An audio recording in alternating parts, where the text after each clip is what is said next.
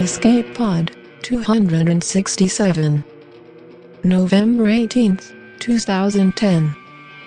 PlanetFall by Michael C. Lee.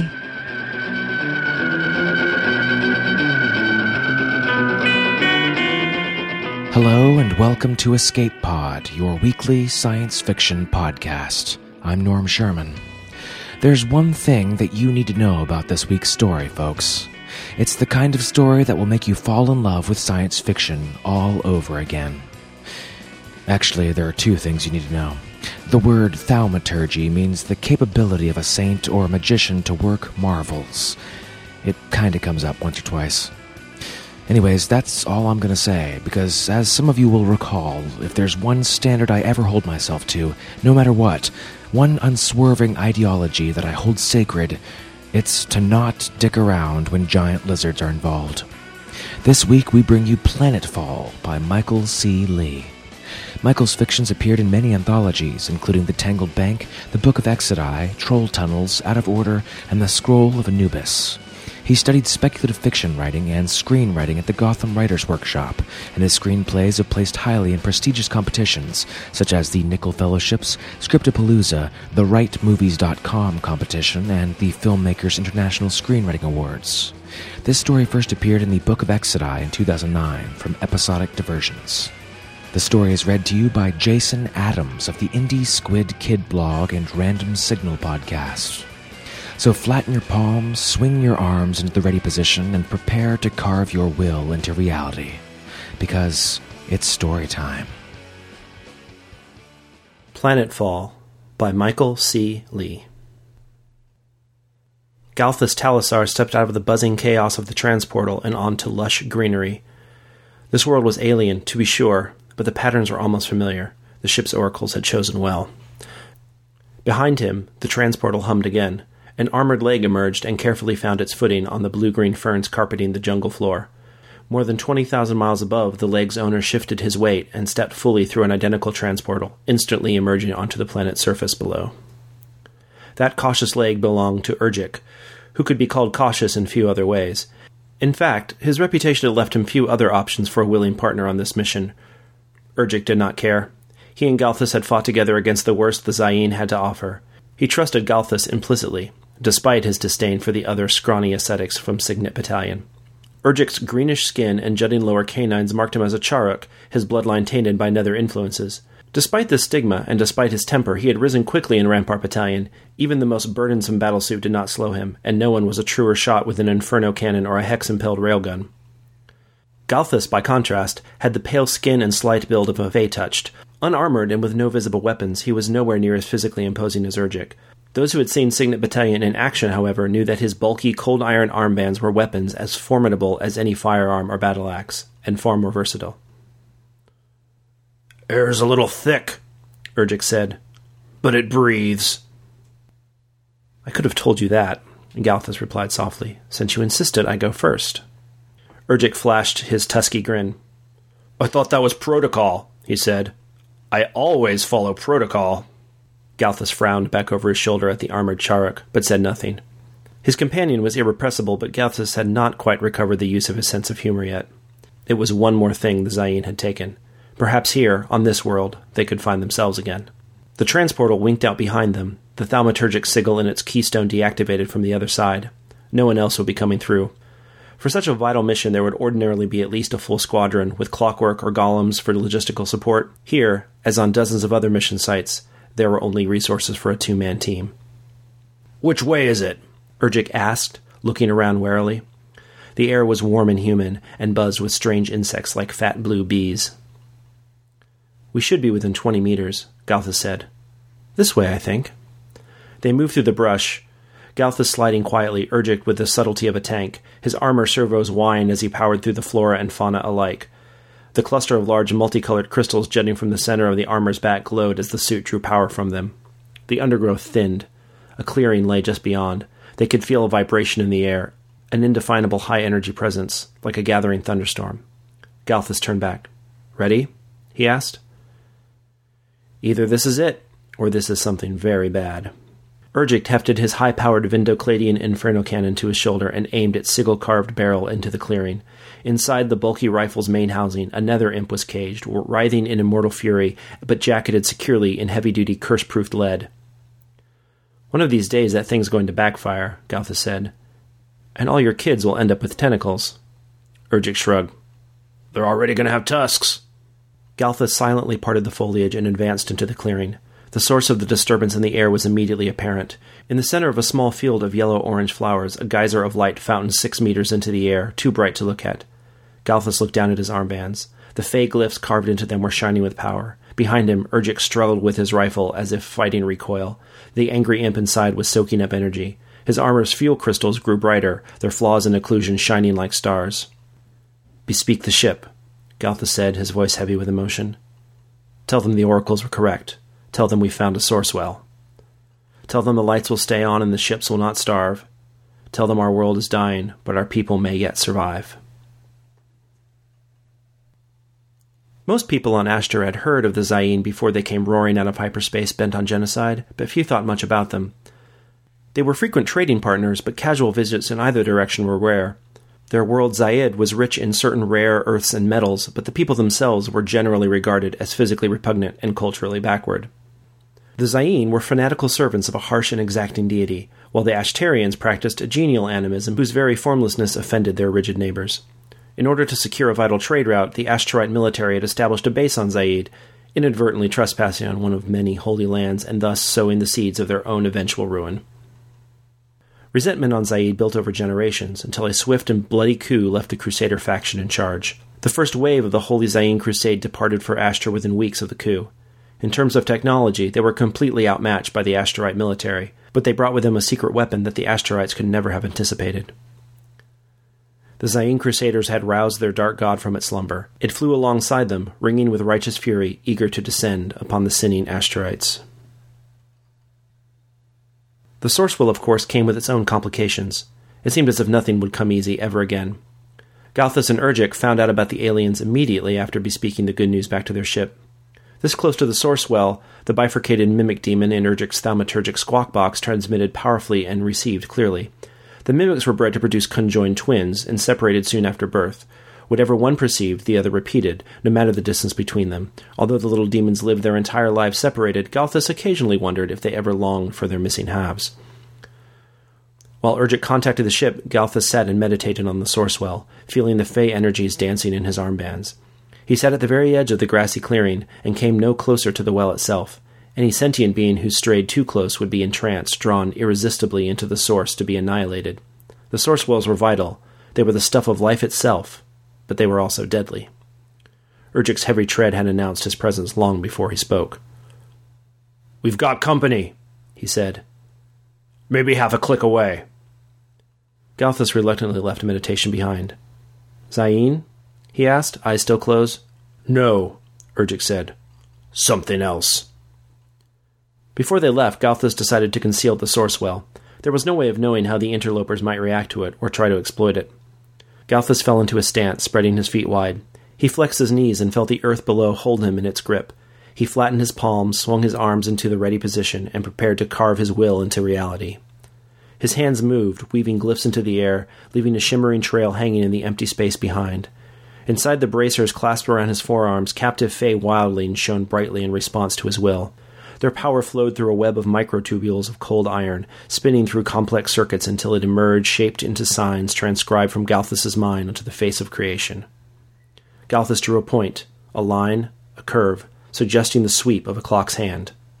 Sen X, Y, Z becomes equal to minus forty-five point zero eight nine two, two hundred seven point six eight two three, thirty-two point three three four two, Rad becomes equal to twenty meters.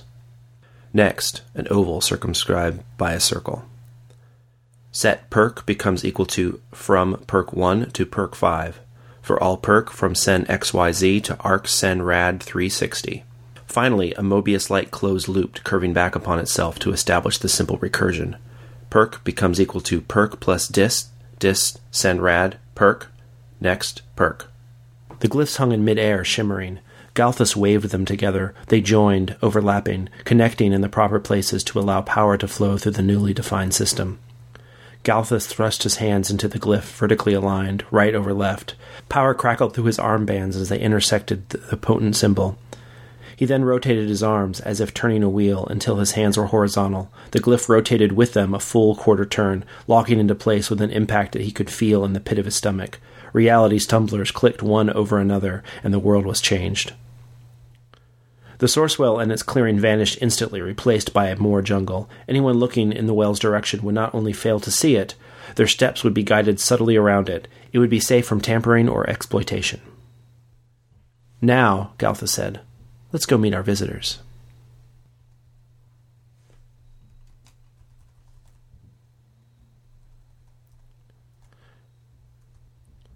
When the astronomers first spotted it, they thought it was a mistake. It flew alongside the Zayin fleet, gliding in and out of conventional space, radioactive auroras trailing in its wake in sinister serpentine waves. When it was too consistent to be labeled a mistake, they thought it was a massive ship, a dreadnought on a scale heretofore never seen. Even that would have been much better than the truth. The truth, which they saw once the Zayin fleet reached visual range, was that it was a Volcalisk Gargantua. As far as the scientists of Ashtar knew, no one had ever seen one alive before. The only known specimen had been discovered near Zayid by the Ashtarite military garrison placed there. A subsequent joint expedition had fully explored the site to see it in its awful grandeur. The beast lay coiled around a shattered planetoid, with the crumbling remains of the world smeared around it in, as an asteroid belt. The planetoid was scarred, obviously by the creature's external assault, but it seemed to have been shot through with a network of fine holes as well. There was nothing left of the planet-sized monster but bones. They had considered it an anomaly, a unique aberration, but they had named the species nonetheless. It held the popular imagination on Ashtar for some time. Reconstructions, artistic speculations on what it would look like alive, and even fictional entertainment featuring their Gargantua as destroyer or savior were all eagerly devoured by the captivated public. But the Zayin, the Zayin insisted it was a god. They even had their own name for it, terrifying and unpronounceable. They were rapturous at its discovery and thought the Ashtarites' whimsical fascination filthy and disrespectful. The Ashtarites, for their part, thought the talk of god bones laughable, but never snickered too loudly or in mixed company. When the Zayin emerged from hyperspace with their scaly god behind them, sculling the solar winds with its massive crocodilian tail, the Ashtarites stopped laughing. They knew the Zayin worshipped the beast, but never imagined that the fanatics could find or clone a live one, much less tame it. The Volcalisk Gargantua tore through their defenses and blotted out the sun, hungry for the hot marrow of Ashtar. The aliens were something else indeed. Their scanners revealed that the ship was like a coffin, a lifeless box of metal, hollowed out, with stubby wings that imitated flying things but were not animated by any sort of life force. To Galthus and Urgic, it was like seeing a rock or a corpse that flew. The door in the ship's belly hissed open, powered by some motive force that was not immediately apparent. The thing that waddled out was tripartite. Three arms, three legs, no head to speak of, a ring of watery green eyes around its midsection, and a central mouth where its neck should be. Its flesh was gray and rubbery, with irregular patchy tufts of reddish hair. It was draped in metallic ornaments, many of which seemed permanently attached. Urgic had relegated his cannon to a shoulder mount and now held a telescoping battle axe that had unfolded from its housing in his armor. Galthus' bracers had sported shimmering bucklers and stubby blades of fey energy. Both stood ready for battle at any sign of aggression. They had been caught unawares by the Zayin. Never again. Then the tripod thing spoke, and a box in its chest echoed its words. Galthus and Urgic both started. They were quite certain that no creature or spirit nested within the box, and a talking cube of metal was unheard of. Unfortunately, both the tripod and the box spoke gibberish. The rubbery creature pointed to the box, then to its own mouth, then to Galthus. When there was no response, it said something unintelligible and repeated the gesture. "You think it wants us to talk?" Urgic asked. "I think so," Galthus responded. So they talked. They spoke of war. Urgic talked of the Gargantua, how it had wrapped itself around their world and sunk its teeth, with the tips as broad as cities deep into Ashtar's hide. He talked of the destruction and claws that rent continents asunder, of the flight into their great void-faring ships, living creatures like gigantic levitating horseshoe crabs. Galthus talked of the desperate flight to slay the Gargantua, of witnessing the deaths of hundreds of thaumaturges of Mira Battalion, who died affixing talismans to one of the impossibly huge creature's eye sockets. He talked of Rampart Battalion's heroism as its fighters, Urgic among them, wielded weapons bearing talismans mated to those affixed to the Gargantua. Then they fired bolt after bolt of imp-spawned hellfire, projectile after projectile, until their power crystals had all dimmed and their ammunition was exhausted. Every shot from a thaumaturgically marked weapon curved in its path and unerringly sought its companion talisman affixed to the Gargantua. They spoke of the evacuation, of how the transportals had burned until the source walls sputtered out, until the soul of Ashtar perished in one final paroxysm as the Gargantua spewed the planet's lifeblood out into the void. Urgic spoke fiercely of the Gargantua's death throes, how it locked onto Ashtar with its tail and all six legs as it perished, curling around their world, just as the ancient skeleton had been found curled around a shattered dead planetoid. Galthus spoke softly of the decision to flee, of the main fleet leaving Ashtar to seek out another homeland, while their still battle-ready companions stayed to try to repulse the remains of the Zayin fleet. And then the alien spoke in their language, or at least its box did. "Thanks be you for to discuss words," the box buzzed out. "This one, Prime Speaker, Loban Fleet." Galthus and Urgic looked at each other. The box was a piece of dead metal that learned languages. They had met other spacefaring racers, but this was truly alien. "I am Galthus, and this is Urgic," Galthus said, of... of Ashtar. "Pleased are we of Loban to know you," the Prime Speaker said. "And we... you," Galthus replied. "For how long are you staying this orb?" the alien asked bluntly. "We are refugees," Galthus said. "Our home can no longer support us." The Loban Prime Speaker paused. His large green eyes blinked several times in succession. Finally he said, "We welcome you as competitors in spirit of fair play." Urgic frowned. Galthus held up his hand to keep him silent and said, "We hope that, in this time of loss and tragedy, we can count on the assistance and cooperation of the Loban people." "We welcome all competitors who wish to contend freely," the Prime Speaker said quickly. "We seek a recourse. Spotted from high-altitude scan, strange light fountain, high energy, very unusual. Was here, but now is not. Seen this resource, have you?" He's talking about the source well, Galthus realized. Was it possible that these Lobans had advanced all the way to interstellar travel without ever encountering a source well? Whatever the answer, he knew that he could not risk being cut off from the well. His entire civilization would collapse without a usable energy source. This was all they had.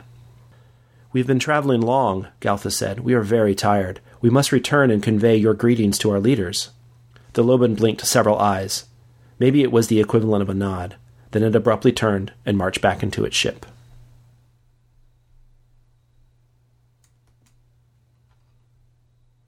That night, they watched Ashtar die.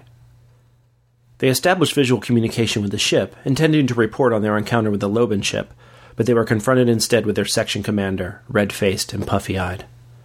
"I'm sorry to have to be the one to show you," he said. "I'm sorry you have to see it down there alone. But we all have to see it. We all have to watch." "What's going on?" Urgic asked, although on some level they both already knew.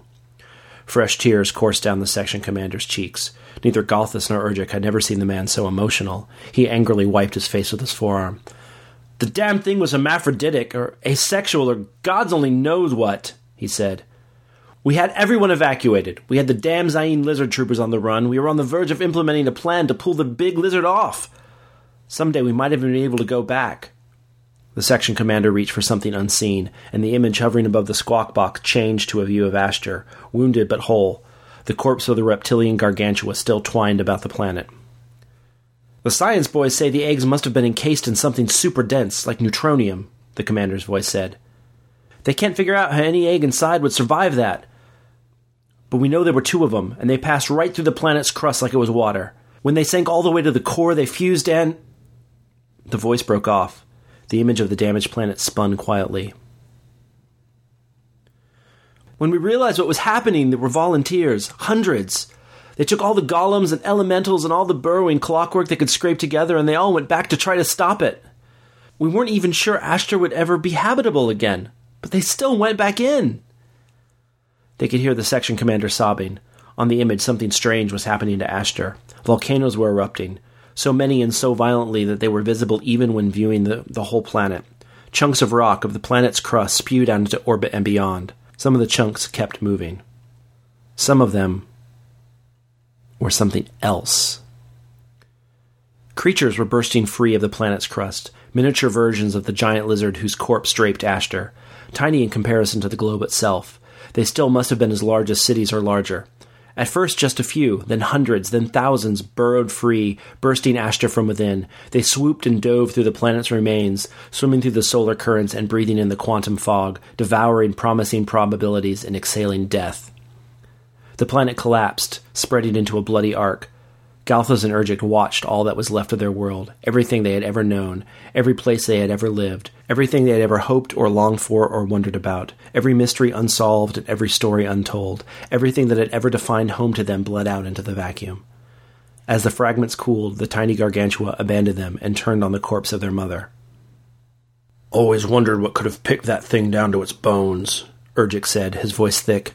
Galthus turned to rebuke him, but held his tongue when he saw his burly companion's face. The charuk, too, was weeping openly. Numbly, they made the report and received their orders. Urgic wanted to attack the Loban ship right away, probably because he felt a deep need to strike back at something. But he had a point. The source well had to be defended. Command wanted information, however. They had quietly tagged the ship thaumaturgically so that it could be monitored from a nearby squawk box. Scouts had encountered several derelict ships on the outskirts of the system. If they were Loban ships, the Lobans might be grateful for information about them. In the end, they were told to continue negotiating, to find out as much as possible without giving any vital information about their forces.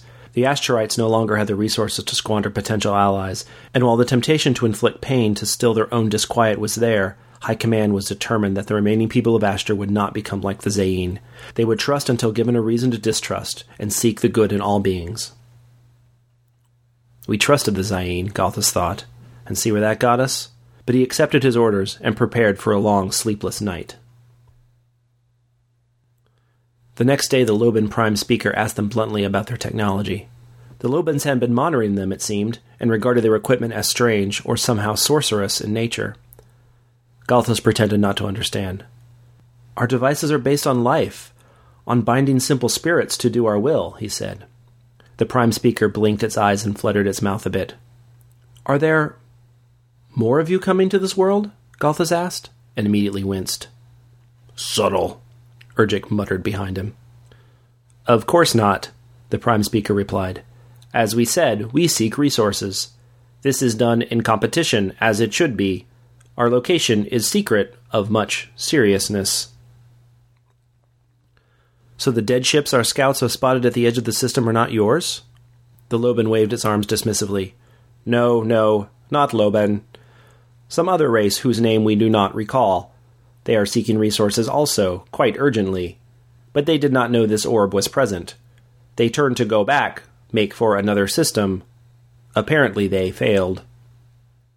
Galthus felt something cold worm its way through his gut. "You knew they were in urgent need of resources?" The Loban blinked. Yes, yes. "We communicated with them briefly. It yielded nothing. It was of little importance." "Why didn't you direct them to this planet?" Galthus asked. The Loban seemed taken aback. It blinked all of its eyes at once three times. "We seek resources," it said. "This is done in competition. All must compete for themselves alone, or the competition is impure. These creatures are not Loban. The orb was ours, found first by us. Why would we want more competitors?" After a pause, it added, "Of course, now that you are here, we anticipate striving for resources with you in the spirit of fairness." "Of course," Galthus said. He turned to Urgic and said, "Go back to camp. Tell Command the ships they found are not Loban." Urgic looked hesitant. "Go," Galthus told him, and he did. Galthus contemplated the strange tripod-like alien. Based on their brief interaction, he could not say that they might become bloodthirsty fanatics like the Zayin, but they were incredibly indifferent, which might be just as bad. The Loban's lack of compassion for the beings it had allowed to freeze to death was chilling. It turned back to the Loban speaker. We accept your generous offer to compete for resources, he said, and in return for your magnanimity, I wish to offer you the secret of our technology. When Galthus returned to camp, Urgic was nearly beside himself. The Lobans, he said. I pulled them up on the box. They got back in their ship and took off. Did they now? Galthus asked. Urgic pointed to the squawk box. An image of the Loban ship flying over the countryside hovered over it. They're headed right for the source well, Urgic said. How did they find it again? Probably because I turned the ward off, Galthus said. Why would you? Urgic began, but then he began to put it together and fell silent. As they watched, the Loban ship hovered closer and closer to the source well. They crossed the edge of the clearing and kept going, edging closer and closer. The nose of their shuttle clipped the edge of the column of blazing light. The source well flared and instantly engulfed the Loban ship. It turned blue-green for a moment, and then returned to white, all impurities consumed. There was no sign the Loban ship had ever existed. Apparently, they have somehow advanced this far with absolutely no knowledge of the dangers of source wells, Galthus said. Who could have imagined? Urgic stared at him, wearing a look of dawning horror. He had been in favor of attacking them openly, but not this. Bespeak the ship, Galthus said wearily. Tell them the Loban expedition met a tragic end. Tell them there were no survivors. Tell them that from now on nothing comes easy. Tell them that out here it's every man for himself. Tell them that this is our world now. Why would we want competitors?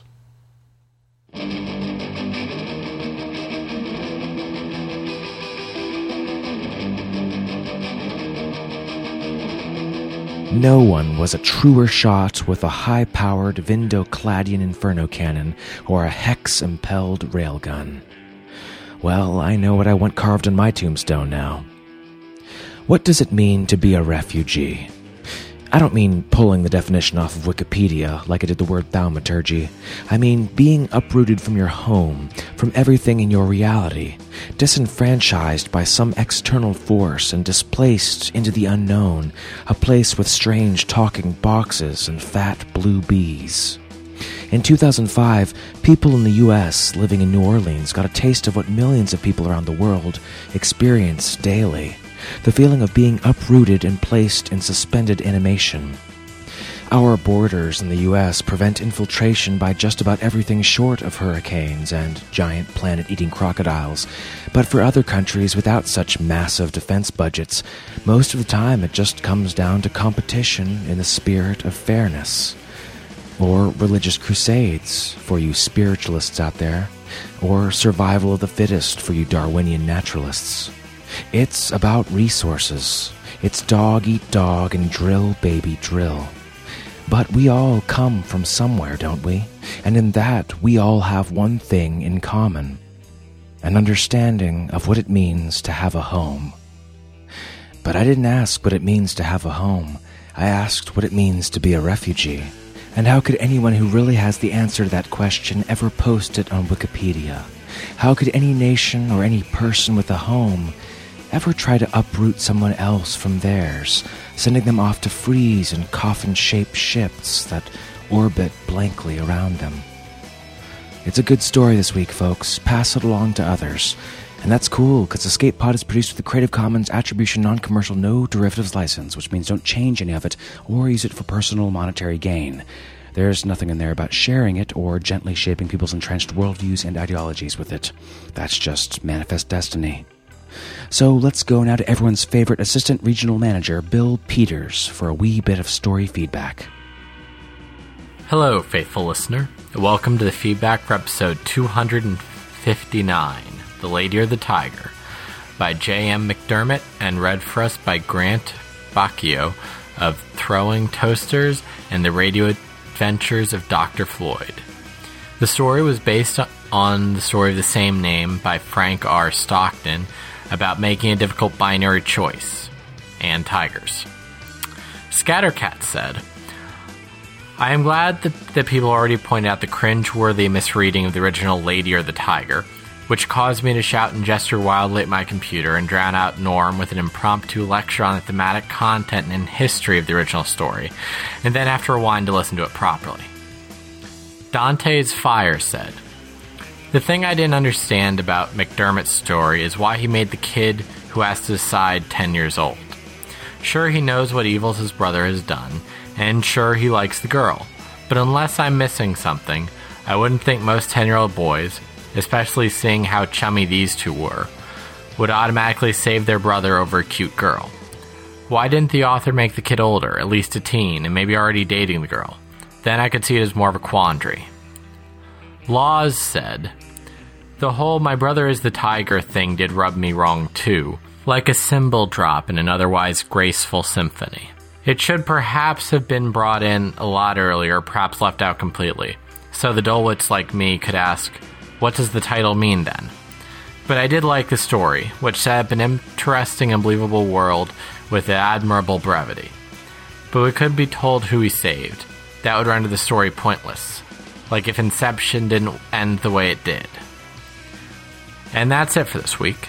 Tune in next week for the feedback to episode two hundred sixty, The Speed of Dreams. Thanks, Bill. So that's our show. Remember, Escape Pod is a listener-supported podcast. We pay our authors professional rates for their awesome creative work, because by golly, awesome creative work damn well deserves it. But you're our well source, folks. We can't do this without you. You've got to go to escape pod dot org and pick a way to help support us so we can make this thing mega awesome for you each week. Don't hesitate. If you've got an internet browser in front of you right now, go for it. We'll be here next week for you with more of the top science fiction from today's top writers, because that's what we do. Our music is by the kick-ass monster surf rock band Dai Kaiju, which, after having said that little plug in these outros dozens of times at this point, I finally caved in and ordered their C D. And it's awesome, folks. Seriously, I set it as my alarm clock wake-up music, because it's an awesome way to get up in the morning. I really dig them. Anyways, check them out. We'll see you next week, everybody. Our closing quotation this week comes from Elie Wiesel, who said, "Once a refugee, always a refugee."